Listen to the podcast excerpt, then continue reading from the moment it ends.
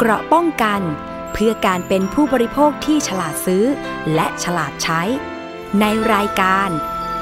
ภูมิคุ้มกัน สวัสดีค่ะ รายการภูมิคุ้มกัน รายการเพื่อผู้บริโภคกับดิฉัน วิภาปิ่นแก้วค่ะ คุณผู้ฟังสามารถฟังและดาวน์โหลดรายการได้ที่ www.thaipbspodcast.com และแอปพลิเคชัน Thai PBS Podcast รวมไปถึงเพจ Facebook Thai PBS Podcast ค่ะ แล้วก็สถานีวิทยุชุมชนที่เชื่อมโยงสัญญาณทั่วประเทศนะคะ วันนี้ประเด็นแรกค่ะ ดิฉันได้ไปทำข่าวเกี่ยวกับเรื่องการเปิดเว็บไซต์ มีการนำผลวิจัย จากสถาบันของจุฬาลงกรณ์มหาวิทยาลัยนะคะ ได้นำข้อมูลต่างๆ แล้วก็รวบรวมมาแล้วก็นำมาเปิดเว็บไซต์ เพื่อที่จะให้ความรู้กับผู้ใช้สื่อสังคมออนไลน์ เข้าไปสามารถตรวจสอบข้อมูล ข่าวจริงข่าวลวงได้ แล้วก็รวมไปถึง ข้อมูลต่างๆ ที่สามารถแลกเปลี่ยนความคิดเห็นกันได้ด้วยว่าข้อมูลนี้จริงหรือไม่ หรือว่าข้อมูลต่างๆ ที่มีการถกเถียงกันในสังคมก็สามารถที่จะเข้าไปพูดคุยตั้งกระทู้ถามกันได้ แล้วก็รวมไปถึงคลิปวิดีโอต่างๆ ที่มีการผลิตขึ้นมา เพื่อที่จะป้องกันแล้วก็ไม่ให้ผู้ที่ใช้สื่อสังคมออนไลน์เนี่ยนะคะ ถูกหลอกได้ง่าย เพราะว่ามีการทำวิจัยจากหน่วยปฏิบัติการวิจัยและพัฒนาทรัพยากรมนุษย์ ด้านความรอบรู้ทางดิจิทัล และการรู้เท่าทันสื่อ หรือ DIRU นะคะของคณะนิเทศศาสตร์ จุฬาลงกรณ์มหาวิทยาลัยค่ะ เขาก็ได้มีการทำผลวิจัยออกมาตั้งแต่ปีเริ่มทำตั้งแต่ปี 2562 นะคะ ก็มีการรวบรวมข้อมูลจากทางผู้ใช้สื่อสังคมออนไลน์ โดย รวบรวมว่ามีการเข้าข่ายที่จะมีความเสี่ยงในด้านต่างๆ มีด้านอะไรบ้าง ก็มีสรุปออกมาก็คือมีทั้งหมด 15 ด้านด้วยกัน ดิฉันจะขอยกตัวอย่างบางส่วนนะคะ อย่างเช่นการถูกหลอกสำหรับกลุ่มคนที่เป็นสาวโสดนะคะ อย่างก่อนหน้านี้ที่ดิฉันได้เคยเล่าเล่าเรื่องราวที่มีคนมีคนต่างประเทศเนี่ยก็คือหลอก ทำเป็น Facebook ปลอมขึ้นมา แล้วก็หลอกสาวๆ ทางภาคตะวันออกเฉียงเหนือนะคะ อันนี้ก็คือเป็นข้อมูลวิจัยออกมา ก็พบเหมือนกันว่าข้อมูลนี้ทำให้กลุ่มคนกลุ่มหนึ่งเนี่ยหลงกลว่าเป็นการเป็นเรื่องราวเรื่องจริง แล้วก็สามารถจะไปแต่งงานกับชาวต่างชาติได้ทุกอย่างตรงนี้นะคะก็คือผลงานวิจัยก็ได้ออกมาบอกว่า พบว่าเนี่ยข้อมูลตรงนี้มีมีความเสี่ยงละ ผู้ใช้สื่อสังคมออนไลน์จะต้องมีความรู้เท่าทัน ก็จากกรณีนี้นะคะ แล้วก็รวมไปถึงการหลอกให้เข้าสู่ข้อมูลที่เป็นการพนันออนไลน์ รวมไปถึงพนันบอลต่างๆ ที่สามารถเข้าถึงได้ง่าย ซึ่งดิฉันก็ได้ทดลอง search ข้อมูลตรงนี้นะคะ ก็พบว่าถ้า search คำว่าการพนันพนันออนไลน์ลงไปใน Google เนี่ยนะคะ ก็พบว่าข้อมูลเนี่ยปรากฏขึ้นมาถึง 11 ล้านรายการเลยค่ะ ซึ่งเชื่อได้ว่าข้อมูลส่วนหนึ่งเนี่ยก็เป็นเป็นข้อมูลที่เข้าถึงได้ง่าย ก็คือเป็นภัยใกล้ตัวของผู้ใช้สื่อสังคมออนไลน์นะคะ ซึ่งก็เป็นงานวิจัยทั้งสองทั้งสองอย่างนี้ แล้วก็มีอีกที่ ที่มีการค้นพบแล้วก็วิจัยที่ระบุว่ามีการหลอกให้ผู้ใช้สื่อสังคมออนไลน์เนี่ยเข้าถึงข้อมูล แล้วก็มีการหลอกนำ password นำอะไรต่างๆ ไป แล้วก็ปลอมตัวไปเป็นอีกคนหนึ่งต่างๆ เหล่านี้ก็คือเป็นการทำให้ผู้ใช้สื่อสังคมออนไลน์เนี่ยตกอยู่ในภัยอันตราย จึงเกิดเว็บไซต์นี้ขึ้นมาค่ะ ก็คือเป็นเว็บไซต์ไทยดิจิทัล citizen.net นะคะ หรือว่าเว็บไซต์คิดคุยค้น ซึ่งภายในเว็บไซต์นี้นะคะ ก็คือจะมีหน้าตาแบ่งเป็น 3 อย่างด้วยกันค่ะ ก็คือเป็นคิด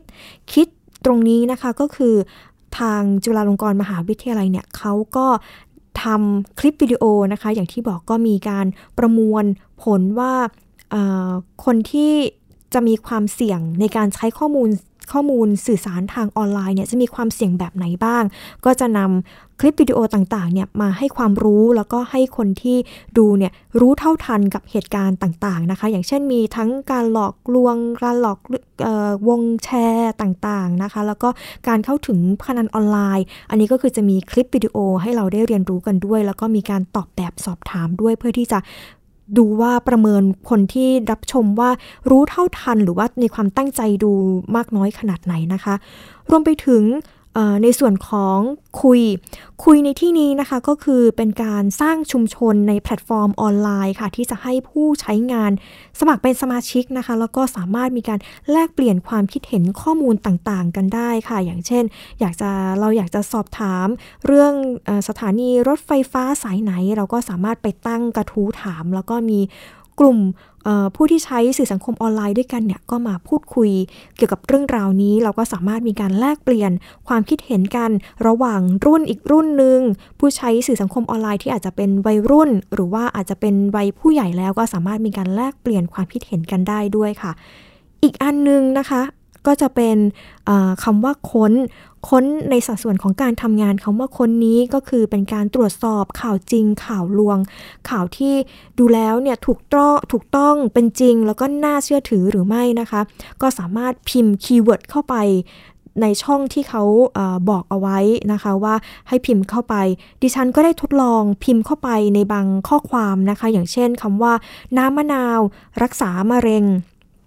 ก็จะขึ้นมานะคะ เขาก็จะมีแถบสีบ่งบอกว่าข่าวนี้เป็นข่าวจริง ข่าวลวงข่าวปลอมนะคะ ถ้าสมมติว่าเป็นแถบสีเขียวเนี่ยเขาก็จะขึ้นข้อความว่าเป็นข่าวจริง ส่วนแถบสีเหลืองเนี่ยนะคะก็คือจะเป็นข้อมูลที่มีการสงสัยก็คือจะยังไม่ฟันธงนะคะว่าเป็นข้อมูลจริง หรือว่าข้อมูลเท็จข้อมูลลวงข้อมูลปลอม ก็ต้องมีการพิสูจน์อีกครั้งหนึ่งโดยการ โยงเข้าไปในเว็บไซต์ของทางราชการเพื่อที่จะให้เราดูข้อมูลว่าข้อมูลนั้นจริงหรือไม่หรือว่าให้เราไปตรวจสอบอีกครั้งหนึ่ง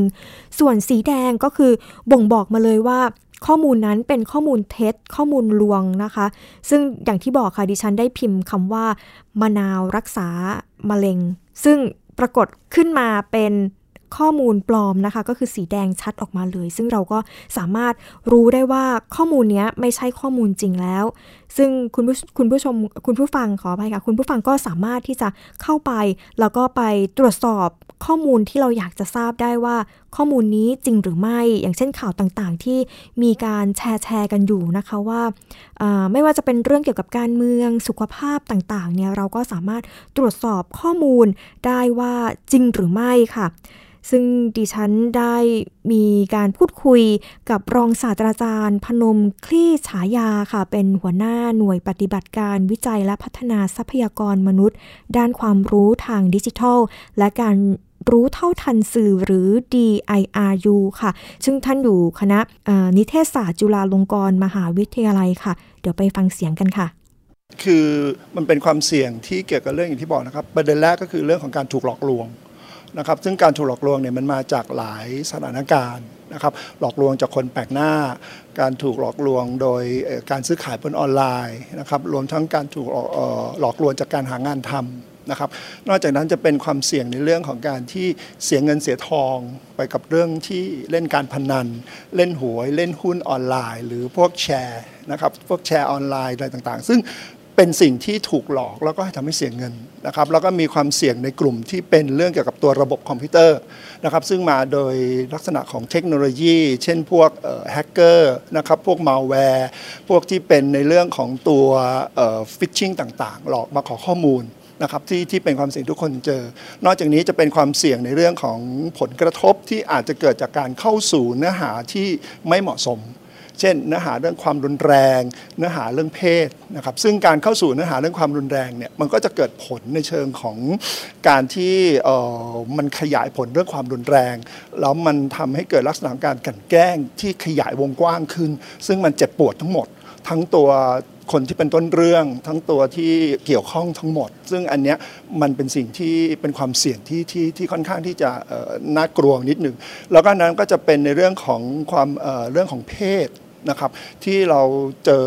pop-up เจออะไรที่ยิงเข้ามา ad ที่ยิงเข้ามาแล้วชักชวนเราเข้าสู่เนื้อหาที่ไม่เหมาะสม ซึ่งมันก็จะเป็นความเสี่ยงต่อเนื่อง ในเรื่องอันตรายที่จะทำให้เกิดในเรื่องของการสูญเสียเงินนะครับไปสมัครเพื่อดู content หรือเป็นลักษณะของการที่หลอกนะครับหลอกเอาข้อมูล อยากดูคลิปนี้ ต้องใส่ข้อมูลนี้มันก็จะเป็นอีกแบบหนึ่งการทำ phishing ที่มันเกิดขึ้นมานะครับแล้วก็ตัวอีกอันหนึ่งที่มันเกิดขึ้นในเรื่องของความเสี่ยงที่ที่เราคิดว่าน่าน่าจะต้องเป็นตัวที่จะต้องให้ความสนใจก็คือความเสี่ยงต่างๆเหล่านี้มันเกิดขึ้นและเผชิญกันทุกวันนะครับแล้วมันเปลี่ยนแปลงตลอด เพราะฉะนั้นงานวิจัยเนี่ยที่ค้นพบมาเนี่ยเป็นภาพกว้างที่ให้เห็นขอบเขตของความเสี่ยง แต่ว่างานวิจัยจะหยุดตรงนี้ไม่ได้ มันก็จะต้องเออทำวิจัยต่อหรือมีการสำรวจต่อหรือว่าเพื่อจะรู้ว่าเรามีความเสี่ยงที่มันจะถูกพัฒนาขึ้นไปอย่างไร สิ่งที่เราออกแบบไว้ในระบบนะครับก็คือเรื่องของตัวแบบทดสอบหลังที่เข้ามาเรียนรู้ทั้ง 8 เรื่อง ซึ่งถ้าเกิดเขาทำคะแนนตรงนี้ได้สูง มันจะพิสูจน์ถึงในเรื่องของระดับความรู้นะครับแต่ว่าตัวชี้วัดที่จะบอกถึงว่าคุณจะลดความเสี่ยงได้ร้อยเปอร์เซ็นหรือไม่เนี่ยอันเนี้ยอาจารย์มองว่ามันต้องเป็นชุดวิจัยอีกชุดหนึ่ง ที่จะต้องทำประเมินจริง ๆ นั่นก็คือหลังจากที่คนได้ใช้ตรงนี้แล้ว เราอาจจะต้องทำประเมินอีกทีนึงว่าสมาชิกของเราทั้งหมดที่เข้ามาใช้เนาะสมมตินะครับแล้วก็ทำแบบสอบถามหรือตรวจสอบข้อมูลอะไรบางอย่าง เพื่อให้เขาตอบมา เราก็จะเห็นเปอร์เซ็นต์อย่างที่คุณว่าว่าโอเค จากเดิมก่อนคุณใช้คุณมีความเสี่ยงเรื่องนี้คุณไม่เคยกดดูเลย แต่พอมาคุณเรียนรู้ปุ๊บคุณเริ่มคิดมากขึ้นสมมติเนาะ50%คิดมากขึ้น 70%ไม่คิดเลย หรือหรืออะไรอย่างเงี้ยตัวนี้ก็จะเป็นข้อมูลซึ่งอันเนี้ยจะเป็นตัวที่หลังจากที่ทดลองตัวนี้แล้วเนี่ยน่าจะมีข้อมูลตัวนี้ออกมาได้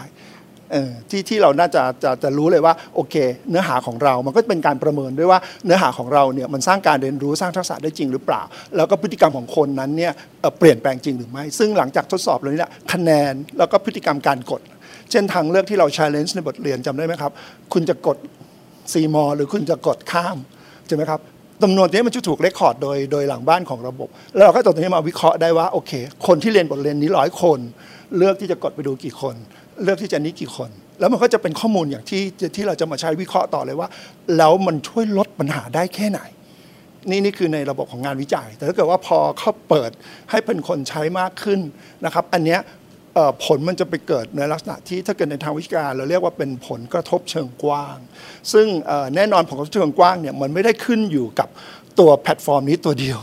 มันมีเงื่อนไขอื่นอีกในการที่ที่จะทำให้คนนั้นลุกขึ้นมาลักษณะของตรงนี้ เพราะฉะนั้นเนี่ย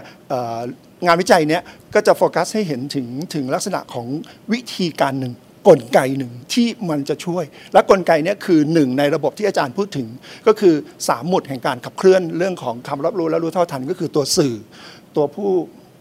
ผู้ใช้งานแล้วก็ตัวเทคโนโลยี ตอนนี้อาจารย์เว็บไซต์นี้คือตัวเทคโนโลยีกับตัวผู้ใช้งาน แต่ตัวสื่อวันที่เกิดเราสร้างความเข้มแข็ง แต่สื่อเปลี่ยนสื่อนู้นปุ๊บก็มีโอกาสหลุด เพราะฉะนั้นในถ้าเกิดจะมองในงานวิจัยภาพรวมเนี่ยสามหมุดเคลื่อนตัวนี้อาจจะต้องออต้องดูหมด หมดเพราะว่าอย่างที่บอกว่าตัวนี้ไม่ใช่เป็นยาหม้อใหญ่ ที่จะทำให้สังคมเปลี่ยนภายในวันพรุ่งนี้ แต่มันคือกลไกหนึ่งที่มันจะช่วยทำให้จากเดิมที่เราไม่มีอะไรเลย ทุกคนบอกว่าเราต้องรู้เท่าทัน ทุกคนบอกว่าฉันจะต้องรู้จักตรวจสอบข้อข้อมูล ทุกคนแล้วแล้วยังไงอะให้ฉันไปทางไหนล่ะ ให้ฉันไปถามใครล่ะ เพราะฉะนั้นในเบื้องต้นเว็บไซต์ตัวนี้คือตรงนี้ คือการที่อุดเพนพอยต์หรือตัวปัญหาหรือหรือสิ่งที่คนที่อยากจะริทเลต จะช่วยเขาขึ้นมาจากตรงนี้ก็คือเรามีเนื้อหาสาระที่จะบอกคุณในรายละเอียดให้คุณเรียนรู้ เราออกแบบบทเรียนหรือสาระสื่อการเรียนรู้ที่ทำให้คุณสามารถลองทดสอบบนเครื่อง แล้วก็ลองเอาตัวนี้ไปใช้จริงดู เราทำได้ในปุดเบื้องต้น เพราะฉะนั้นสังคมอาจจะไม่เปลี่ยนในวันพรุ่งนี้ แต่อาจารย์ก็เชื่อว่าถ้าเกิดคนที่เข้ามาใช้แล้วเกิดการเรียนรู้เนี่ยเขาจะ strength ขึ้นเขาจะเข้มแข็งมากขึ้น เพราะฉะนั้นหมุดสามหมุดขับเคลื่อน ถ้าหมุดตรงนี้ไซต์เนี้ย รับผิดชอบในหมุดของตัว audience หรือคนใช้งานทำให้เขาเข้มแข็งขึ้น แล้วถ้าเกิดเราเข้มแข็งขึ้นเรื่อยๆเรื่อยๆเรื่อยๆนะครับแล้วตลอดเนื่องตลอดเวลา เพราะการเข้มแข็งในเรื่องของดิจิทัลเนี่ยจบกันบันเดียวไม่ได้ครับ มันซับซ้อนมากมันมีเคสมันมีเหตุการณ์ใหม่ๆได้ เพราะฉะนั้นการเรียนรู้มันตลอดชีวิต ที่เราพูดถึงเรื่อง up skill re skill มันจะต้องออกมา เพราะนั่นคือสิ่งที่เราระยะยาวที่ต้องทำเพราะฉะนั้นมันเป็นหมุดหนึ่งที่จะขับเคลื่อนแต่อีกสองหมุด มันก็ต้องการขับเคลื่อนไปด้วยเพราะนั้นสังคมมันจะเปลี่ยนได้ อาจารย์บอกในในภาพใหญ่เนี่ยมันได้ทีนี้มันมีอีกตัวหนึ่งที่ที่เริ่ม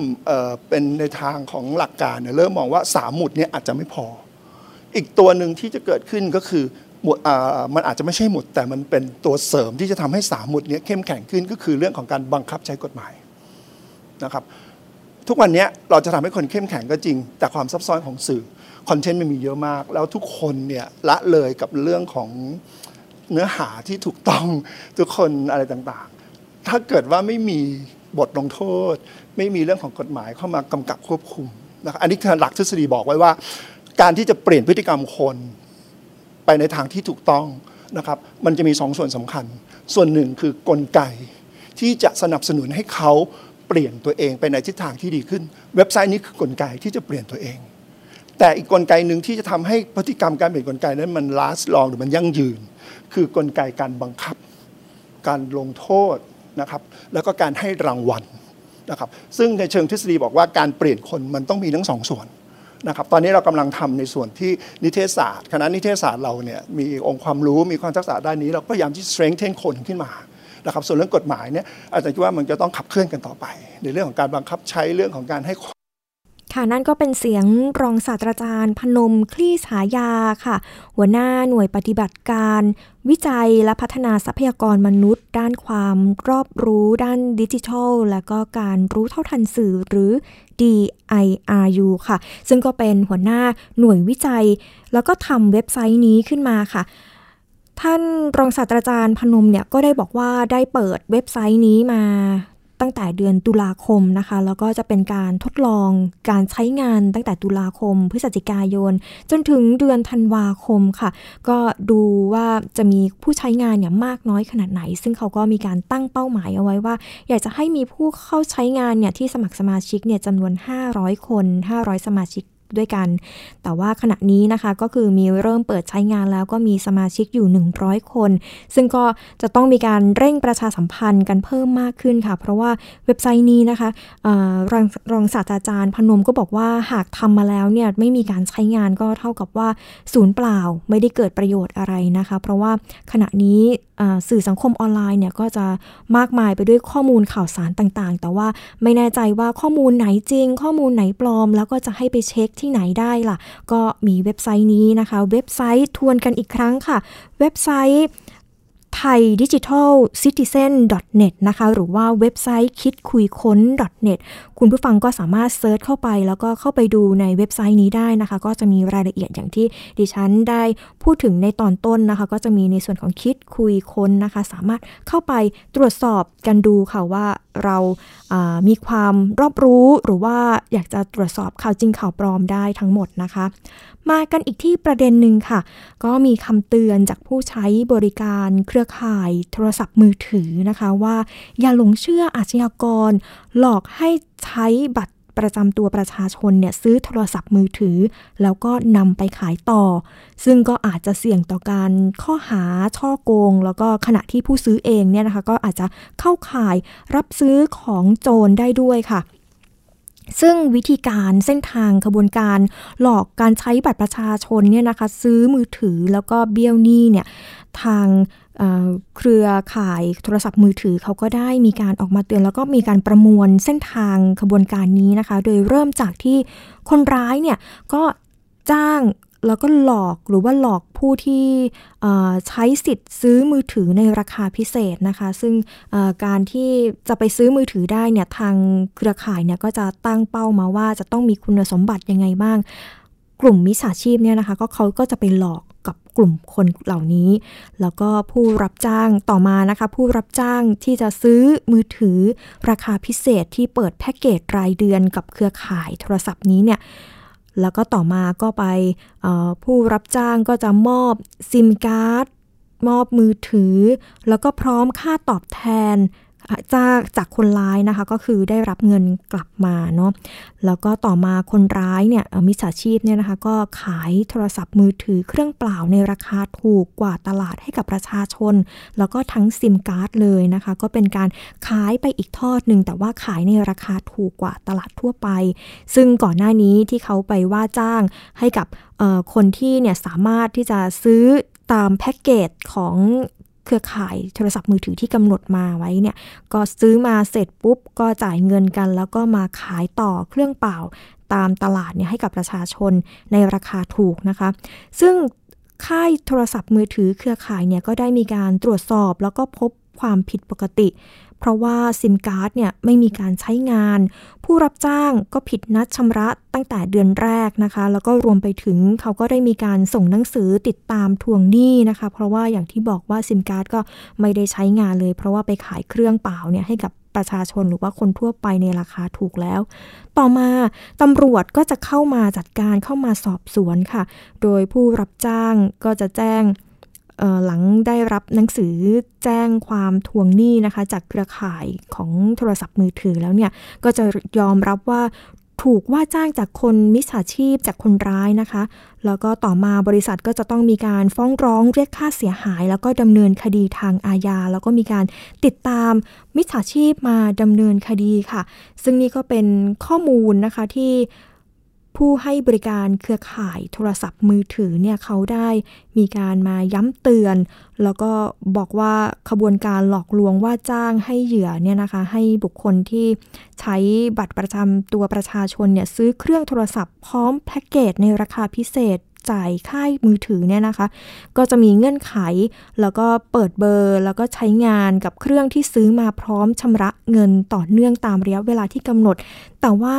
เหยื่อกลับ เอาเครื่องไปให้คนร้ายขายต่อเพื่อที่จะแลกกับค่าตอบแทนโดยไม่ไม่ได้ชำระค่าบริการ ซึ่งท้ายที่สุดแล้วเนี่ยนะคะ คนร้ายก็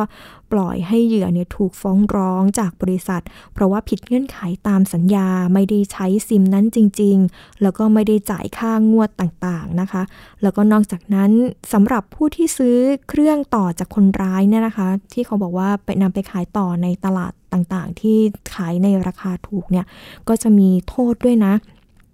มีความเสี่ยงที่จะเข้าข่ายรับซื้อของโจรด้วยนะคะ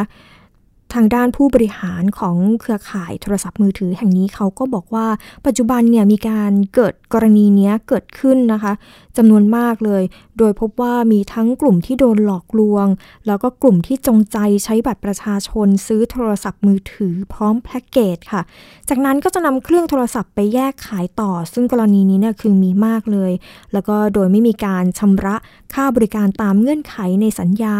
ซึ่งทางบริษัทเองนะคะก็กังวลว่าถึงผลกระทบที่กำลังจะเกิดขึ้นในภาพรวม แล้วก็อุตสาหกรรมโทรคมนาคมเป็นอย่างมาก ไม่ว่าจะเป็นการ ปริมาณของประชาชนที่ถูกดำเนินคดีในข้อหาช่อโกงที่เพิ่มมากขึ้นนะคะ แล้วก็รวมไปถึงความเสี่ยงของผู้ที่ซื้อเครื่องต่อโดยที่รู้เท่าไม่ถึงการก็อาจจะเข้าข่ายรับซื้อของโจรด้วยนะคะ แล้วก็อยากจะขอแจ้งเตือนผู้ที่อาจจะหลงเชื่อตกเป็นเหยื่อของการกระทำหรือว่าจงใจกระทำในกรณีดังกล่าวนี้นะคะ ก็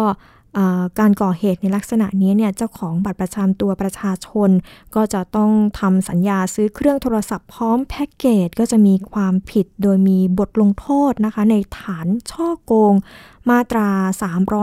341 ก็มีโทษจำคุกด้วยนะคะ คือไม่เกิน 3 ปี หรือว่าปรับไม่เกิน 60,000 บาท หรือทั้งจำทั้งปรับค่ะ โดยจะต้องมีการติดติดแบล็กลิสต์ด้วยนะคะ ในระบบแล้วก็ ส่งผลให้ในอนาคตเนี่ยก็จะมีปัญหาในการทำธุรกรรมกับค่ายมือถือด้วยนะคะ ซึ่งปัจจุบันก็มีระบบการตรวจสอบอย่างเข้มงวดด้วยนะคะ ในกรณีนี้ แล้วก็อีกทั้งในส่วนของผู้ที่รับซื้อเครื่องต่อไปเนี่ยก็จะ เข้าข่ายความผิดฐานได้รับของโจรนะคะ มาตรา 357 ค่ะ ต้องระวังโทษจำคุกด้วยนะคะ ไม่เกิน 5 ปี หรือปรับไม่เกิน 1 0 0 0 0แสนบาท หรือทั้งจำทั้งปรับค่ะ ซึ่งกรณีนี้นะคะเขาก็มีการออกมาเตือนกันว่า ไม่ควรที่จะไปรับซื้อของ เขาเรียกว่าเป็นรับซื้อของโจรก็ตามที่ผู้ให้บริการเครือข่ายโทรศัพท์มือถือเนี่ยก็ได้แจ้งไว้ว่าอย่าหลงเชื่อว่านำบัตรประจำตัวประชาชนเนี่ยไปซื้อโทรศัพท์มือถือแล้วก็ไปขายต่อก็จะมีความเสี่ยงนะคะว่าเป็นการช่อโกงแล้วก็ผู้ซื้อเองก็เข้าข่ายที่จะรับซื้อของโจรด้วย ค่ะในช่วงหน้านะคะ เราก็มี เตือนภัยกันอีกเรื่องหนึ่ง อันนี้เป็นเตือนภัยเกี่ยวกับเรื่องกรณีการสัญญกรรมหน้าอกแล้วก็เสียชีวิตค่ะ เดี๋ยวช่วงหน้ามาติดตามค่ะ เกราะป้องกันเพื่อการเป็นผู้บริโภคที่ฉลาดซื้อ และฉลาดใช้ ในรายการ ภูมิคุ้มกัน อยู่ที่ไหนก็ติดตามเราได้ทุกที่ ผ่านช่องทางออนไลน์ จากไทย PBS Digital Radio ทั้ง Facebook Twitter Instagram และ YouTube Search คำว่าไทย PBS Radio แล้วกดไลค์หรือ Subscribe แล้วค่อยแชร์กับคอนเทนต์ดี ๆ ที่ไม่อยากให้คุณพลาดอ้อเรามีให้คุณฟังผ่านพอดแคสต์แล้วนะ อัปเดตสถานการณ์รอบโลก ประเทศจีนนี่เราทราบกันดีนะคะว่าเป็นประเทศที่จะมีปัญหาเรื่องความสมดุลของประชากร คนที่ ได้รับความสนใจจากวิกฤตในครั้งนี้ก็คือนายกรัฐมนตรีนิวซีแลนด์เรื่องราวสีสันจากต่างแดน ก็มีช่อง YouTube เป็นของตัวเองใช้ชื่อว่าครัวคุณยาย รายชื่อของคุณหมอพยาบาล แล้วก็นักวิทยาศาสตร์จำนวนไม่น้อยอยู่ในรายชื่อผู้ทรงอิทธิพลนะ รัฐบาลของไต้หวันเนี่ยกำลังพิจารณา เพื่อเปิดการท่องเที่ยวครั้งใหม่ หน้าต่างโลก โดยทีมข่าวต่างประเทศไทย PBS ทุกวันจันทร์ถึงศุกร์ 12นาฬิกา ทางไทย PBS Radio มากกว่าด้วยเวลาข่าวที่มากขึ้น จะพัดพาเอาฝุ่นออกไปได้ครับ มากกว่า ให้คุณทันในทุกสถานการณ์ ตามที่กฎหมายดังกล่าวกำหนดเอาไว้ มากกว่ากับเนื้อหาเที่ยงตรงรอบด้าน นำมาใช้ในคดีเมาแล้วขับ มากกว่าในทุกทางออกของสังคม ป้องกันไม่ให้ปัญหาเกิดขึ้น มากกว่ากับข่าวรอบวันในทุกมิติ เครนก่อสร้างเกิดอุบัติเหตุขึ้น มากกว่าด้วยการวิเคราะห์ที่ตรงจุด ความพยายามของภาครัฐที่จะแก้ปัญหา และมากกว่ากับทีมข่าวมืออาชีพ ข่าวไทย PBS ให้คุณได้มากกว่า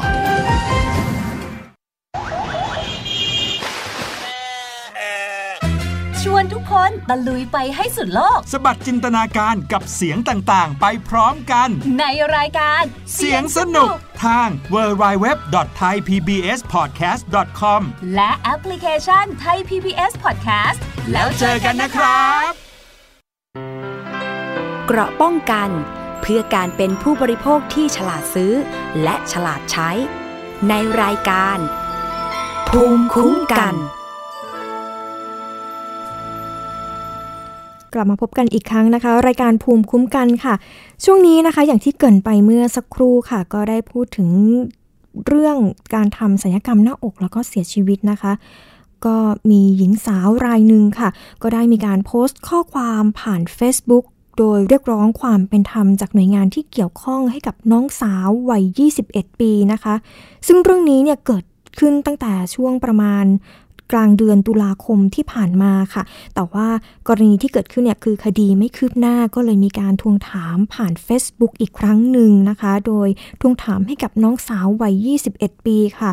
ซึ่งเขาก็ได้เล่าเรื่องราวผ่าน Facebook โดยระบุว่า หลังจากที่น้องสาวคนนี้เนี่ยนะคะ ได้ไปทำสัญญกรรมเสริมหน้าอกที่คลินิกแห่งหนึ่งค่ะ ย่านสนามบินน้ำจังหวัดนนทบุรี ก็มีการเกิดอาการช็อกจนเสียชีวิตโดยคลินิกก็ได้มอบเงินค่าทำศพให้กับครอบครัว 30,000 บาท แล้วก็บอกกับครอบครัวว่า แพทย์ยังไม่ได้ลงมือผ่าตัดนะคะ แต่ว่าคนไข้ก็กลับเสียชีวิตไปเสียก่อน แล้วก็เพราะว่า เขาก็ให้เหตุผลว่าเพราะว่าร่างกายเนี่ยไม่พร้อม ซึ่งเรื่องนี้นะคะก็เกิดขึ้นทางด้านครอบครัวก็ยังติดใจกับสาเหตุการเสียชีวิตค่ะ เพราะว่าเขาได้มีการตรวจร่องรอยศพก็พบว่าแผลมีรอยกรีดที่หน้าอกแล้วนะคะ ซึ่งก็มีความขัดแย้งกับที่ทางคลินิกได้แจ้งมา แต่ทางคลินิกเองนะคะ ก็กลับนิ่งเฉย แล้วก็ขาดการติดต่อไปทำให้ครอบครัวเนี่ยก็ได้ไปแจ้งความดำเนินคดี แล้วก็เรื่องราวทั้งหมดเนี่ยก็ผ่านมากว่า 1 เดือนแล้วนะคะ แต่ว่าคดีก็ยังไม่มีความคืบหน้า ทางครอบครัวก็เลยตัดสินใจยังไม่เผาศพของน้องสาวคนนี้นะคะ ก็จะต้องมีการรอผลชนะสูตรศพอีกครั้งหนึ่งค่ะ แล้วก็ล่าสุดนะคะก็มีครอบครัวทั้งแม่แล้วก็พี่สาวของผู้เสียชีวิตเองเนี่ยก็ได้เดินทางไปยื่นหนังสือร้องเรียนที่กรมสนับสนุนบริการสุขภาพกระทรวงสาธารณสุขค่ะ ให้เข้าตรวจสอบคลินิกสัญญกรรมที่บอกนะคะก็คือตรงบริเวณย่านสนามบินน้ำจังหวัดนนทบุรีเนี่ยที่ทำให้ลูกสาวเขาเนี่ยเสียชีวิต แล้วก็เร่งหาสาเหตุการเสียชีวิตที่แท้จริงนะคะ โดยแม่ของผู้เสียชีวิตเนี่ยนะคะเขาก็เล่า ว่าลูกสาวเนี่ยได้เดินทางมาจากจังหวัดร้อยเอ็ด ไปรับบริการผ่าตัดเสริมหน้าอกที่คลินิกแห่งนี้นะคะ เมื่อวันที่ 17 ตุลาคมที่ผ่านมา ซึ่งในช่วงค่ำวันเดียวกัน แพทย์ที่ผ่าตัดหน้าอกก็ได้โทรศัพท์มาบอกกับตนเอง บอกว่าให้ไปดูอาการลูกสาว เพราะว่าลูกสาวเนี่ยเกิดอาการช็อก แล้วก็ถูกส่งตัวไปรักษาต่อที่โรงพยาบาลพระนั่งเกล้านะคะ ซึ่งอยู่ไม่ไกลกันมาก เธอจึงรีบเดินทางจากจังหวัดร้อยเอ็ดนะคะมาที่จังหวัดนนทบุรี เพื่อที่จะมาดูอาการลูกสาวค่ะ แต่ว่าลูกสาวอย่างที่บอกนะคะได้มีการรับแจ้งมาบอกว่าอาการสาหัสมาก แพทย์เนี่ยไม่สามารถที่จะยื้อชีวิตไว้ได้ ก่อนจะเสียชีวิตในวันที่ 18 ตุลาคมที่ผ่านมาค่ะ ซึ่งเมื่อครอบครัวได้สอบถามไปกับเพื่อนที่ได้ไปคลินิกแห่งนี้ด้วยกันนะคะ ก็ทราบว่าลูกสาวเนี่ยช็อก แล้วก็หยุดหายใจตั้งแต่อยู่ที่คลินิกที่ทำสัญญกรรมแล้วนะคะแล้วว่าแต่ว่าคือครอบครัวก็ได้เล่าถึงจากที่มีการสอบถามไปที่แพทย์โรงพยาบาลพระนั่งเกล้านะคะ ซึ่งแพทย์โรงพยาบาลพระนั่งเกล้าเนี่ยก็ได้ระบุว่า ลูกสาวเสียชีวิตผิดปกติค่ะ แล้วก็ได้มีการแนะนำให้ทางครอบครัวเนี่ยให้ส่งศพไปชนะสูตรเพิ่มเติมที่สถาบันนิติวิทยาศาสตร์ที่โรงพยาบาลธรรมศาสตร์ศูนย์รังสิตด้วยค่ะ ซึ่งแม่ผู้เสียชีวิตก็ยืนยันว่าลูกนั้นเนี่ยไม่มีโรคประจำตัว ไม่เคยที่จะแพ้ยาอะไรเลยนะคะแล้วก็มีการเตรียมตัวก่อนที่จะเข้ารับการผ่าตัดสัญญกรรมด้วย ดยเธอเนี่ยก็ยังติดใจกับการเสียชีวิตของลูกสาว เพราะว่า อย่างที่บอกนะคะก็คือสภาพศพก็มีมีความขัดแย้งกับคำกล่าวอ้างของแพทย์ที่ระบุว่า ยังไม่ได้ทำการผ่าตัดเลย แต่สภาพศพเนี่ยกลับพบร่องรอยถูกกรีดที่ใต้ราวนมแล้วนะคะ ซึ่งจากนั้นก็ได้มีการทวงถามไปที่คลินิก ก็ไม่ได้มีการก็ไม่สามารถที่จะติดต่อกับแพทย์ แล้วก็คลินิกที่เกิดเหตุได้จนถึงปัจจุบันค่ะ จึงทำให้ครอบครัวนี้เนี่ยจะต้องไปพึ่ง หน่วยงานที่เกี่ยวข้องก็เดินหน้าไปทวงถาม แล้วก็ไปขออขอเรียกร้องให้กรมสนับสนุนบริการสุขภาพและและสถาสาธารณสุขจังหวัดนนทบุรีเนี่ยนะคะเข้ามาเพราะว่าเป็นหน่วยงานที่ดูแลเรื่องนี้โดยตรง ก็ขอให้เข้ามาตรวจสอบเรื่องนี้ ทางกรมสนับสนุนบริการสุขภาพ แล้วก็สาธารณสุขจังหวัดนนทบุรีเนี่ยก็ได้ส่งเจ้าหน้าที่บุกเข้าตรวจค้นคลินิกที่ว่านี้นะคะ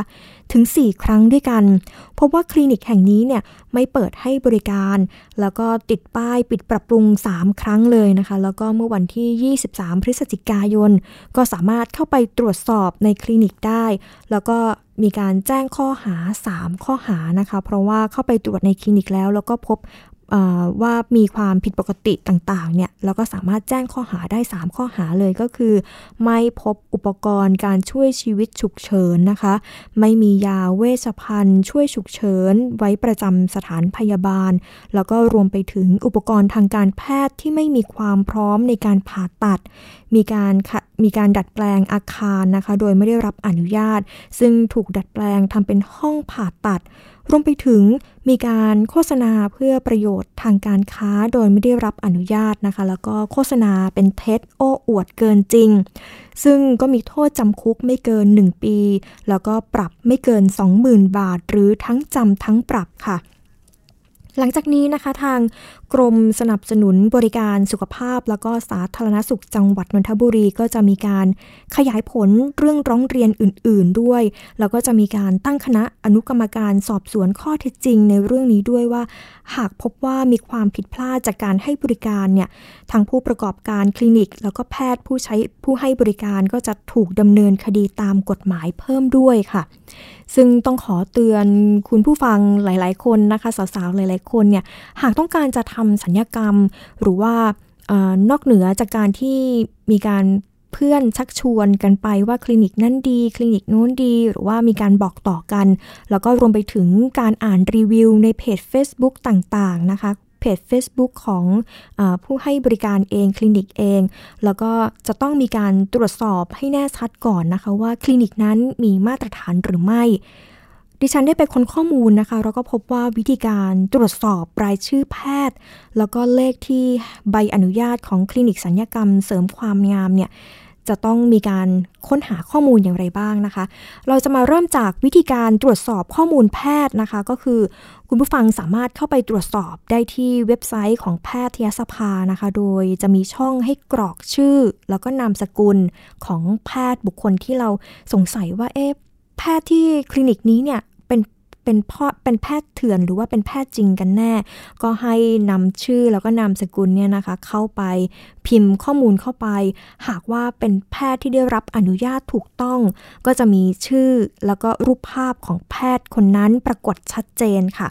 แล้วก็หากทราบว่าหากทราบเลขที่ใบประกอบวิชาชีพ เวชกรรมของแพทย์นะคะ ก็สามารถที่จะกรอกข้อมูล เพื่อที่จะตรวจสอบว่าข้อมูลนั้นตรงกันหรือไม่นะคะ โดยเข้าไปที่เว็บไซต์ของแพทยสภาได้เลยนะคะ ก็คือเว็บไซต์ www.tmc.or.th นะคะ ย้ำอีกครั้งนะคะ www t mc or.th นะคะ หรือว่าสามารถโทรศัพท์ไปสอบถามนะคะ ได้ที่เบอร์ 02 590 1886 ค่ะ อันนี้ก็คือเป็นเบอร์ของแพทยสภานะคะ ทวนเบอร์อีกครั้งนะคะ 02 590 1886 ค่ะ ซึ่งก็สามารถโทรไปตรวจสอบแพทย์ที่ว่าจะเป็นแพทย์เถื่อนหรือว่าเป็นแพทย์ที่มีได้รับใบอนุญาตถูกต้องก็สามารถโทรไปเช็คได้ ส่วนกรณีการตรวจสอบสถานประกอบการโรงพยาบาลหรือว่าคลินิกนั้นนะคะ โดยคลินิกเนี่ยก็จะมีป้ายชื่อนะคะ อย่างที่บอกว่าถ้าเราเข้าไปในสถานบริการคลินิกต่างๆ เขาก็จะมีป้ายชื่อคลินิก แล้วก็จะมี ติดกรอบเอาไว้ตามตามผนังต่างๆ ในในในในคลินิกนั้นๆนะคะ แล้วเขาก็จะมีการแจ้งเลขใบอนุญาต 11 หลัก แล้วก็ให้เราเนี่ยนะคะนำข้อมูลนำเลขใบอนุญาตนั้นนะ11 หลักเนี่ยนำข้อมูลเหล่านั้นเนี่ยนะคะ ไปตรวจสอบคลินิกโดยการใส่ข้อมูลชื่อภาษาไทย แล้วก็ตรวจสอบโรงพยาบาลก็อย่างที่บอกนะคะ ก็ใส่ข้อมูลเข้าไปที่ ก่อนอื่นจะต้องเข้าไปที่ w w w นะคะ h h นะคะ s s d e m o l m e d i a s o f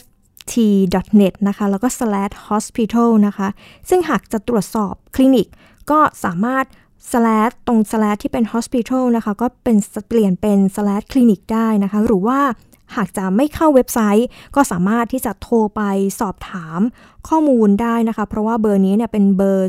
ปราบสถานพยาบาลแล้วก็หมอเถื่อนเลยที่เขามีการแจ้งกันไว้ว่าสามารถเข้าไปเรียกเข้าไปตรวจสอบได้ แล้วก็หากพบเจอหมอเถื่อนหรืออะไรก็สามารถแจ้งไปที่เบอร์นี้ได้นะคะ ก็คือเบอร์ 02 193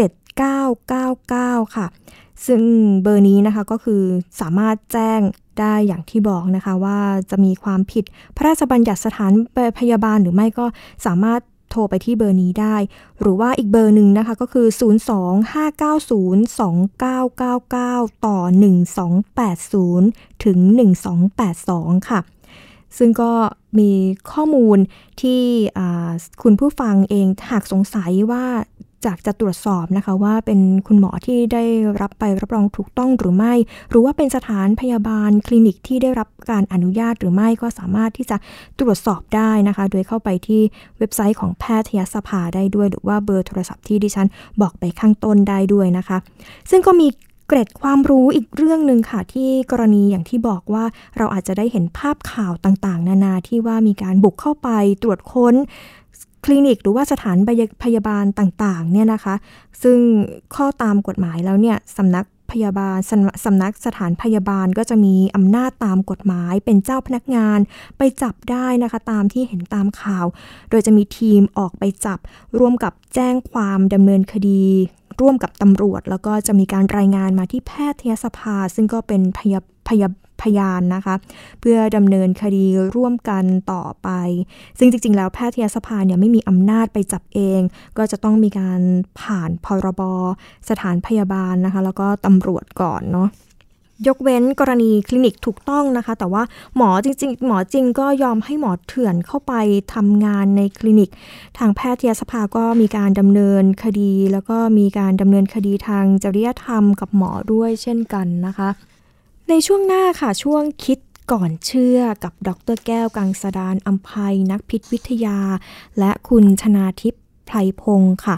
ในตอนฝุ่นมาหาที่บ้าน เราแค่ปิดประตูหน้าต่างเท่านั้นหรือ ซึ่งในทางพิษวิทยาเนี่ยนะคะ ฝุ่นละอองขนาดเล็กกว่า 5 ไมครอน ถ้าหายใจเข้าไปมันก็จะลงลึกถึงปอดค่ะ ที่อาจจะก่อให้เกิดปัญหาสุขภาพ เช่นเจ็บคอ ไอแห้งๆได้นะคะ แล้วก็เราจะป้องกันฝุ่นขนาดเล็กได้ยังไงนะคะ เดี๋ยวเราไปติดตามค่ะ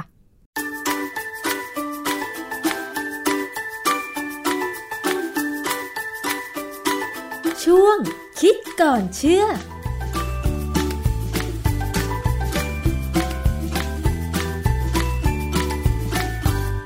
พบกันในช่วงคิดก่อนเชื่อกับดรแก้วกังสดานนภัยนักพิษวิทยาและดิฉันชนาทิพไพรพงศ์นะคะ ปัญหาเรื่องของฝุ่นละอองในอากาศเกินค่ามาตรฐาน ส่งผลกระทบต่อสุขภาพของคนเรามากเลยทีเดียวนะคะ โดยเฉพาะฝุ่นขนาดเล็กหรือ PM 2.5 ก็คือมันมีขนาดเล็กมากๆค่ะ ซึ่งในช่วงคิดก่อนเชื่อของเราก็เคยได้พูดเรื่องนี้มาบ้างแล้วนะคะ แต่ทีนี้ก็ยังมีคำถามต่อค่ะว่า ถ้าฝุ่น เข้าบ้าน เราแค่ปิดหน้าต่าง เท่านั้นหรือฝุ่นก็สามารถป้องกันฝุ่นได้ อันนี้จริงหรือไม่ อาจารย์คะ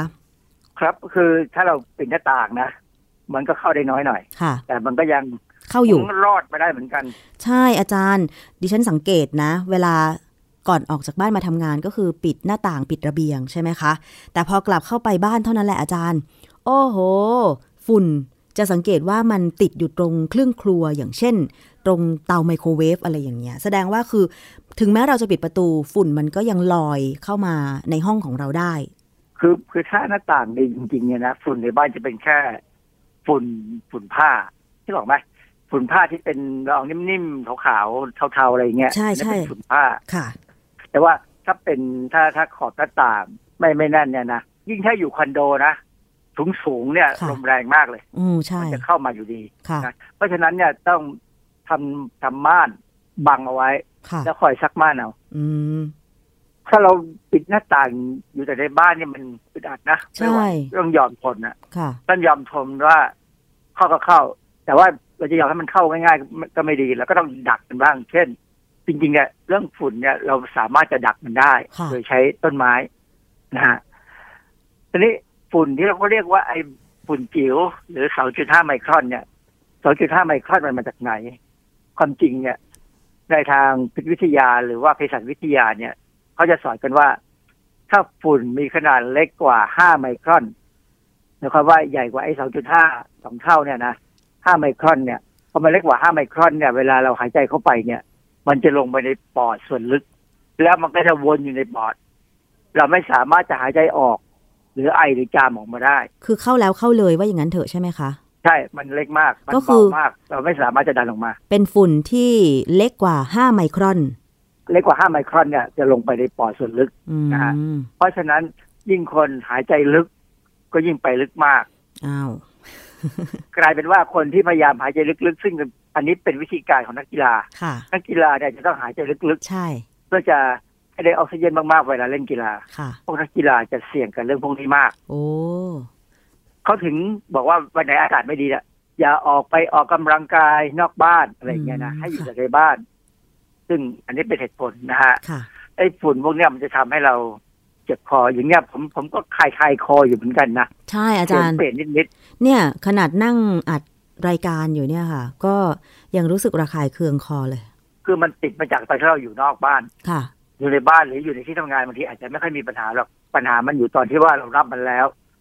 มันจะเริ่มก่อความระคายเคือง ทั้งตาทั้งแต่ที่ชัดๆคือคอเราเนี่ยอืมแต่เหมือนเหมือนเหมือนกับมันคือแพ้อากาศอะความจริงนี่คือการแพ้อากาศเหมือนกันนะเพราะฉะนั้นสำหรับผมเนี่ยผมว่ากินยาแก้ไออือฮึมันมียาแก้ไอแบบโบราณอะซึ่งเราก็จิบนิดเดียวอย่าจิบมาก คือยาแก้ไอเนี่ย ถึงต้องจิบเป็นทุกวันเนี่ยนะอย่าจิบมากคือจิบแค่รักษาอาการนิดเดียวค่ะเพราะว่ามันเป็นสมุนไพร สมุนไพรเนี่ยมันก็มีทั้งดีกับอันตรายอยู่ในตัวมันเองถ้ามากเกินไปค่ะนะฮะสิ่งที่เรากังวลก็คือเรื่องของไต เพราะฉะนั้นเราก็จิบนิดเดียวแค่ให้มันมันจะซ่าๆคอนิดหนึ่งก็อันนี้จะช่วยแล้วนะฮะค่ะทีนี้ไอ้ฝุ่นพวกเนี้ยสิ่งที่เขากลัวกันอีกอันหนึ่งก็คือว่า ถ้าเป็นฝุ่นในเมืองหรือฝุ่นตามถนนใหญ่ๆเนี่ย ที่มีรถกระบะ หรือว่ารถที่กระบะที่ไม่ได้ดูแลเลยนะปล่อยปล่อยควันดำรถเมล์อะไรพวกเนี้ย ฝุ่นเนี่ยมันจะเป็นที่เกาะของสารก่อมะเร็งเช่น polycyclic aromatic hydrocarbon ที่เราเรียกว่า PAH เนี่ย จะเกาะเข้าไปก็ไปกับฝุ่น เพราะฉะนั้นคนที่อยู่บริเวณที่มันจอแจเนี่ย ต้องทำระบบปิดหน้าต่างให้ดี ค่ะ อย่าให้ฝุ่นเข้ามา โอ้แสดงว่าคือสำนักงานหรือคอนโดมิเนียมที่อยู่กลางเมืองที่มีการจราจรหนานแน่นนี่ อันนี้ก็เสี่ยงมากกว่าที่อยู่นอกเมืองใช่ไหมคะอาจารย์ ก็ถ้าลมแรงแล้วลมมันตีขึ้นไปถึงคอนโดได้สูงเนี่ยคอนโดก็จะโดน แต่ว่าถ้าลมมันไม่ไม่แรงมากเนี่ยนะมันก็พัดอยู่ข้างล่างคนที่อยู่ตามห้องแถวค่ะก็จะโดนอืมนะสมัยผมเด็กๆเนี่ย เรายังไม่เคยคิดถึงเรื่องฝุ่น แต่เรารู้ว่าคนที่อยู่เยาวราชอยู่แถวไอ้ที่เป็นย่านธุรกิจเนี่ยเขาจะเจอตะกั่วค่ะที่มาจากไอเสียรถยนต์เอ่อน้ำมันเป็นซินโบราณ แต่ตอนนี้เราไม่มีตะกั่วในน้ำมันเป็นซินแล้วนะค่ะแต่เรามีสารตัวใหม่ ซึ่งเขาใช้เร่งออกเทนเหมือนกัน ซึ่งผมก็เคยได้ยินอาจารย์ทางวิศวกรรมของจุฬาเนี่ย เคยพูดว่ามันแย่กว่าของเก่าอีกโอ้ขนาดนั้นเลยคะ คือเพราะฉะนั้นเนี่ย ควันรถไม่ว่าจะรถเมล์รถดีเซล หรือรถเบนซินเนี่ย อันตรายทั้งหมดแหละ รถบรรทุกล่ะคะอาจารย์ เหมือนกันทั้งนั้นเลยรถบรรทุกที่เป็นดีเซลส่วนใหญ่นะอืมยกเว้นที่เป็นแก๊สถ้าเป็นแก๊สเนี่ยเขายังชั่วจริง NGV เนี่ยจะไม่ค่อยมีปัญหาอ๋อค่ะ แต่ปรากฏว่า NGV บ้านเราจะหมดแล้วนะค่ะทีนี้กลับมาที่ต้นไม้ดีกว่า ต้นไม้เนี่ยที่ผมผมสนใจเรื่องนี้ก็เพราะว่า บ้านผมเนี่ยอย่างน้อยสามด้านของบ้านเนี่ย คือด้านหน้าด้านข้างสองข้างเนี่ยผมพยายามปลูกต้นไม้ค่ะนะด้านหลังนี่เราปลูกไม่ค่อยสะดวก เพราะว่าเอ่อเราลาดซีเมนต์ทั้งหมดนะฮะ มันมีงานวิจัยอย่างเมืองจีนเนี่ยเมืองจีนนี่เป็นประเทศที่มีฝุ่นมานานแล้วนะบางครั้งเนี่ย เป็นพายุฝุ่นฝุ่นทรายบ้างค่ะพัดเข้าทั้งเมืองเลยค่ะ ดูแล้วเหมือนกับหนังเรื่องมัมมี่เคยดูปะเคยดูค่ะ มันเป็นฝุ่นเข้ามาทั้งเมืองเลย อันนั้นอันนั้นเป็นฝุ่นทรายก็เป็นเม็ดใหญ่ แต่ว่าตอนหลังเนี่ย เมืองที่เป็นอุตสาหกรรมเนี่ยเขาจะมีฝุ่นจิ๋วเนี่ย เยอะเขาก็เลยมีการศึกษามาพอสมควรตั้งแต่สมมติ มีบทความชิ้นหนึ่งที่ผมไปพบนะเขาศึกษาไอ้ต้นไม้ที่มันช่วยจับฝุ่นในเมืองในกรุงปักกิ่งนะฮะเป็นงานวิจัยตีพิมพ์ประมาณปี 2015 เนี่ยเขาก็ไปตรวจสำรวจต้นไม้ที่ปลูกตอนเหนือของจีน 35 ชนิด ไม้ปุ่ม 11 ชนิด ไม้ยืนต้น 24 ชนิดคือเราจะไม่พูดถึงชนิดของมันหรอก เพราะว่าชนิดของต้นไม้เมืองจีนกับบ้านเราที่ต่างกันค่ะแต่ผมสนใจวิธีการศึกษาเขาก็ทำง่ายๆเขาเอาใบไม้เนี่ยมาวางบนสแกนเนอร์สแกนสแกนเนอร์ที่บ้านเราใช้สแกน สแกนเอกสารเข้าไปในคอมอะนะค่ะเออแบบนั้นนะนะฮะแต่แล้วเขาก็เอารูปเนี่ย มาดูด้วยดูผลด้วยโปรแกรม Photoshop ค่ะ ซึ่งมันขยายใหญ่ได้เรื่อยๆหรือความจริงโปรแกรมดูภาพอื่น ๆ ที่ขยายใหญ่ได้ก็ดูได้นะแล้วเขาก็สามารถจะใช้สเกลคือตีกรอบว่าในพื้นที่เท่าไหร่มีฝุ่นจำนวนกี่เม็ดมั้งนะ มันจะ เป็นปฏิภาคโดยตรงเลยกับปริมาณของไขมันพืชเนี่ยใบมันจะมีไขมันนึกออกไหมค่ะ ใบมันจะมันมันยิ่งมันเท่าไหร่จะยิ่งดีๆค่ะ นั่นก็เป็นเป็นเหตุผลหนึ่งที่ว่าเวลาเวลานักวิชาการเขาออกมาพูดเรื่อง ให้ปลูกต้นไม้อยากดักฝุ่นเนี่ยเขาจะพยายามเลือกต้นไม้ที่มีใบมันมีมัน เพราะมันจะช่วยมันจะช่วยจับ แต่ปัญหาอย่างหนึ่งคือ ถ้ามันมีมันแล้วมันจับแล้ว เราต้องช่วย ฉีดน้ำล้างด้วย อืมค่ะไม่งั้นมันก็จะไม่จับอีกมันจับแล้วมันจับเลยอ๋อเข้าใจละต้องพยยมฉีดน้ำล้าง เพราะว่าผิวของใบไม้เนี่ย มันพอมันมันๆปุ๊บ แล้วฝุ่นถูกพัดมากระทบ มันก็จะตกลงไปในใบไม้ ถ้าไม่ล้างทำความสะอาดใบไม้นั้น ต่อไปฝุ่นชุดต่อไปที่พัดมา มันก็ไม่เกาะอีก เพราะว่ามันไม่มีความมันนั่นเองใช่ไหมคะอาจารย์ใช่มันไม่มีที่เกาะแต่อืมต้องพยายามล้างบ่อยค่ะทีนี้มันมีบทความของมหิดลนี่เองเนี่ย เขาลงในผู้จัดการออนไลน์เมื่อประมาณเดือนมกราคม2563 เนี่ย ซึ่งก็เป็นจังหวะที่มันมีเรื่องของฝุ่น PM 2.5 เนี่ยขึ้นมาอีกแล้วเขาก็พูดถึงเรื่องต้นไม้ว่าจะปลูกต้นไม้อะไรดี ซึ่งผมสนใจตรงนี้ เพราะว่าพยายามจะดูที่ว่าที่บ้านเนี่ยปลูกอะไรบ้าง มันตรงกับเขาไหมค่ะเขาก็อธิบายหลักการนะต้นต้นไม้ที่มีใบเรียวเล็ก มีผิวหยาบมีขนแล้วก็เหนียวอะไรพวกเนี้ยนะก็จะดี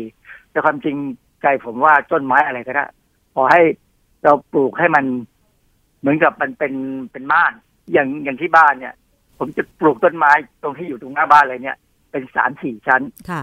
จะมีชั้นต้นไม้สูง แล้วก็กลางแล้วก็ต่ำแล้วก็ราบ คือหมายความว่า มันจะซ้อนกันอยู่ค่ะซึ่งคิดว่าวิธีเนี้ยน่าจะเป็นวิธีช่วยสำหรับผมนะอืมดีที่สุดค่ะ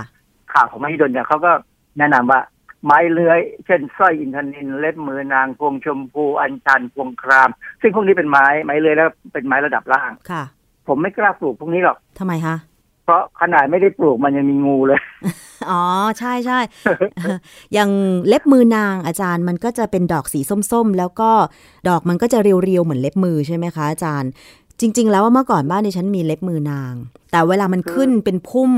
แล้วก็เวลามันออกดอกสีส้มนี่มันสวยนะอาจารย์ สวย ไม้พวกนี้สวยแต่ว่าต้องหมันตัดแต่ง อย่าให้รกมาก อย่าให้งูไปเกาะไปเลื้อยพันมัควรมันควรห่างจากตัวบ้านพอสมควรนะค่ะ อย่าให้ใกล้มาก ไม่อย่างนั้นไม่รู้ว่าดอกไม้เล็บมือนางหรือว่างูใช่ไหมอาจารย์ใช่บางทีมันอยู่ยากซึ่งงูส่วนใหญ่งูงูตัวเล็กๆเนี่ยมันก็ไม่ถึงกับมีปัญหานะค่ะแต่บังเอิญที่บ้านผมเขาค่อนข้างกลัวงู เมื่อวานก็มีมาตัวหนึ่งค่ะตัวแดงๆก็เป็นตัวอะไรก็ไม่รู้เราไม่เป็นผู้เชี่ยวชาญพอเห็นก็พยายามสวดมนต์ไล่เข้าไป คุณงูเขาก็หนี เพราะว่างูก็กลัวคนนะแต่ว่าที่เขาเลื้อยไปนะมันมีกระถางนี่ผมเพิ่งย้ายกระถางให้มันอยู่ชิดกำแพงไปแล้วไม่ให้มันอยู่กับชิดทางเดินแล้วไม่เอาแล้วค่ะนะมันจะมีไม้พุ่ม เช่นวาสนาต้นแก้ววาสนานี่ผมมีสองต้นเอ่อวาสนานี่มีต้นหนึ่งอยู่ข้างบ้านนะวาสนานี่ใบมันใหญ่นะแต่ว่าเรียวยาวค่ะแล้ว มันค่อนข้างจะแน่น มีแค่ต้นสองต้นไม่กล้าปลูกมาก คือวาสนาเนี่ยถ้าเวลาเขาสูงเนี่ย มันจะสูงมากเขาเลมียโอกาสหักใช่มีโอกาสหักได้เมื่อมีพายุค่ะ แล้วบ้านจัดสรรในกรุงเทพเนี่ยที่มันไม่เยอะเพราะฉะนั้นถ้ามันหักแล้วมันไปตีหลังคาบ้านข้างๆก็ว่ายุ่งอีกต้นแก้วนี่ปลูกอยู่สามสี่ต้น ค่อนข้างกำลังงามอะนะมันก็จะจับเพราะใบมันเล็กก็ซ้อนๆกันด้วย ก็จะคอยจับคุณค่ะนะฮะหานุยุงไทยหานุยุงไทยที่บางที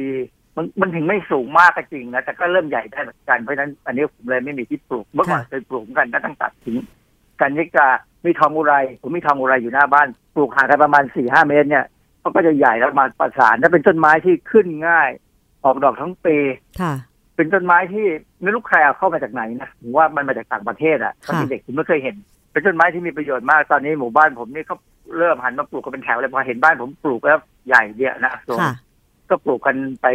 หลายบ้านเลยก็จะมีพวกไผ่ลวกไผ่ไผ่นี่ก็น่ากลัวอย่างนะเวลามันแน่นๆอย่างงูคือถ้าถ้าเป็นบ้านในกรุงเทพเนี่ยดิฉันคิดว่าโอกาสที่จะปลูกไผ่ก็อาจจะยากนะอาจารย์ เพราะว่าเวลามันโตมามันกอมันก็จะขยายใหญ่ไปเรื่อยๆนะแต่ว่าบ้านดิฉันน่ะมีต้นไผ่ แต่ว่าไม่ได้ปลูกภายในรั้วบ้านค่ะ ปลูกอีกที่หนึ่งในสวน โอเคก็ดีในกรุงเทพเนี่ยบางบ้านอย่างบ้านจัดสรรก็ปลูกได้แต่ว่า ต้องปลูกให้ห่างมากๆหน่อยค่ะยกต้องเป็นบ้านที่อย่างน้อยแปดสิบตารางวา อืมใช่ อย่างบ้านผมมันประมาณหกสิบกว่าตารางวาเนี่ยปลูกไม่ไหว เพราะว่ามันไผ่นี่มันเวลามันล้มก็น่ากลัวนะค่ะ แล้วถ้าเป็นไม้ใหญ่เนี่ย ก็เป็นพวกข่อยข่อยมันก็ใหญ่นะปนทะเลพฤกษ์ขี้เหล็ก อะไรพวกเนี้ยโมกมันโมกหลวงค่ะชมโคตะขบตะเขิบอะไรพวกนี้จามจุลีจามจุลีนี่ผมผมไปดูหมู่บ้านหนึ่งที่เพื่อนเขาอยู่ ค่ะเขาเป็นหมู่บ้านแพงอะนะหมู่บ้านใหญ่มาก เขาไปล้อมไปซื้อจามจุลีใหญ่ ๆ มาเลยสูงเป็นสิบยี่สิบเมตรมาเลยมามาลงค่ะเพราะหมู่บ้านนี้ครึ้มสวยดีมาก แต่ว่ายังต้องมีเสาดามอยู่อ๋อต้องดามเป็นสามยี่สิบกว่าปีนะค่ะจะเอาออกได้ เพราะว่าไม้ใหญ่พวกเนี้ยถ้าถ้าเราไปล้อมมามาลงเนี่ย ไม่มีรากแก้ว ล้มได้ง่าย ก็น่ากลัวโอ้ยเจอพายุไปที่ไม่ให้ดนเนี่ยสารยานะฮะความที่ต้องการเร็วก็ล้อมมาลง ซึ่งเกือบสามสิบปีแต่ผมเพิ่งเห็นเขาถอนไอ้ไม้ที่ค้ำยันออกอืมซึ่งความจริงเนี่ยถ้าใจเย็นหน่อยปลูกจริง ๆ เลยให้มีรากแก้วเนี่ยป่านนี้ก็ใหญ่เท่ากันค่ะ เพราะฉะนั้นอาจารย์ต้องการเอาเร็วค่ะ เพราะฉะนั้นการลดปริมาณฝุ่นไม่ให้เข้าบ้านเนี่ยก็คือต้องปลูกต้นไม้ใช่ไหมคะ อาจารย์ย้ำอีกครั้งหนึ่งค่ะว่าฝุ่น ถ้ามันขนาดเล็กน้อยกว่า 5 ไมครอนเนี่ยมันจะส่งผลกระทบอะไรแล้วก็เห็นความสำคัญตรงนี้ว่าเราควรจะป้องกันยังไง ไม่ให้มันเกิดฝุ่น แม้จะเป็นขนาดเล็กขนาดใหญ่เนี่ยค่ะอาจารย์ คือฝุ่นเล็กเนี่ยมันเข้าไปถึงลึกในปอดฝุ่นใหญ่ มันก็วนอยู่แล้วทำให้เราไอจามนะฝุ่นเล็กนี่ก็ไอเหมือนกันจะไอน้อยนะฮะเพราะมันจะลงไปข้างล่างแต่ว่าฝุ่นเล็กเนี่ยสามารถนำสารพิษต่างๆ ที่อยู่ในอากาศเนี่ยเข้าไปในปอดเรา ได้ดีกว่าค่ะฝุ่นใหญ่เนี่ยเข้ามาเนี่ย เราก็จานทันทีแหละ ถ้าเป็นพวกฝุ่นซีเมนต์นึกออกไหมเวลาเขาทำถนนอย่างหน้าบ้านผมเนี่ยกำลังทำถนนซีเมนต์เนี่ยค่ะมันมีฝุ่นซีเมนต์ซึ่งเราต้องคอยระวังนะเพราะว่าซีเมนต์เนี่ยมันมันมันก่อความระคายเคืองสูงมากค่ะก็จะไอจามมาแต่ว่าก็จะทำให้ทางเดินหายใจไม่ค่อยดีบางคนแพ้มากค่ะมันมันจะแพ้เสริมไปกับแพ้เกสรดอกไม้นะผมเป็นคนแพ้เกสรดอกไม้เหมือนกัน เพราะฉะนั้นกลางคืนเนี่ยก็ปิดหน้าต่าง ค่ะ ช่วงคิดก่อนเชื่อกับดรแก้วกังสดานนภัยนักพิษวิทยาและดิฉันชนาทิพไพรพงศ์นะคะ ติดตามกันได้ในรายการภูมิคุ้มกันค่ะนำงานวิจัยนำเรื่องใกล้ตัว โดยเฉพาะเรื่องทางด้านพิษวิทยา มาพูดคุยกันอธิบายให้เข้าใจได้ง่าย ๆ ค่ะ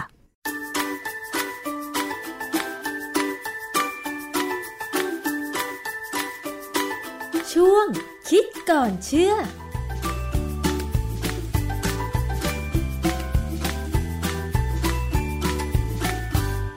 และทั้งหมดนี้นะคะก็เป็นประเด็นที่ดิฉันนำมาฝากค่ะ กับรายการภูมิคุ้มกันรายการเพื่อผู้บริโภค พบกันใหม่ในสัปดาห์หน้า สวัสดีค่ะ ติดตามรายการได้ที่ www.thaipbspodcast.com แอปพลิเคชัน Thai PBS Podcast หรือฟังผ่านแอปพลิเคชัน Podcast ของ iOS Google Podcast Android Podbean SoundCloud และ Spotify ติดตามความเคลื่อนไหวของรายการและแสดงความคิดเห็น โดยกดถูกใจที่ facebook.com/thaipbspodcast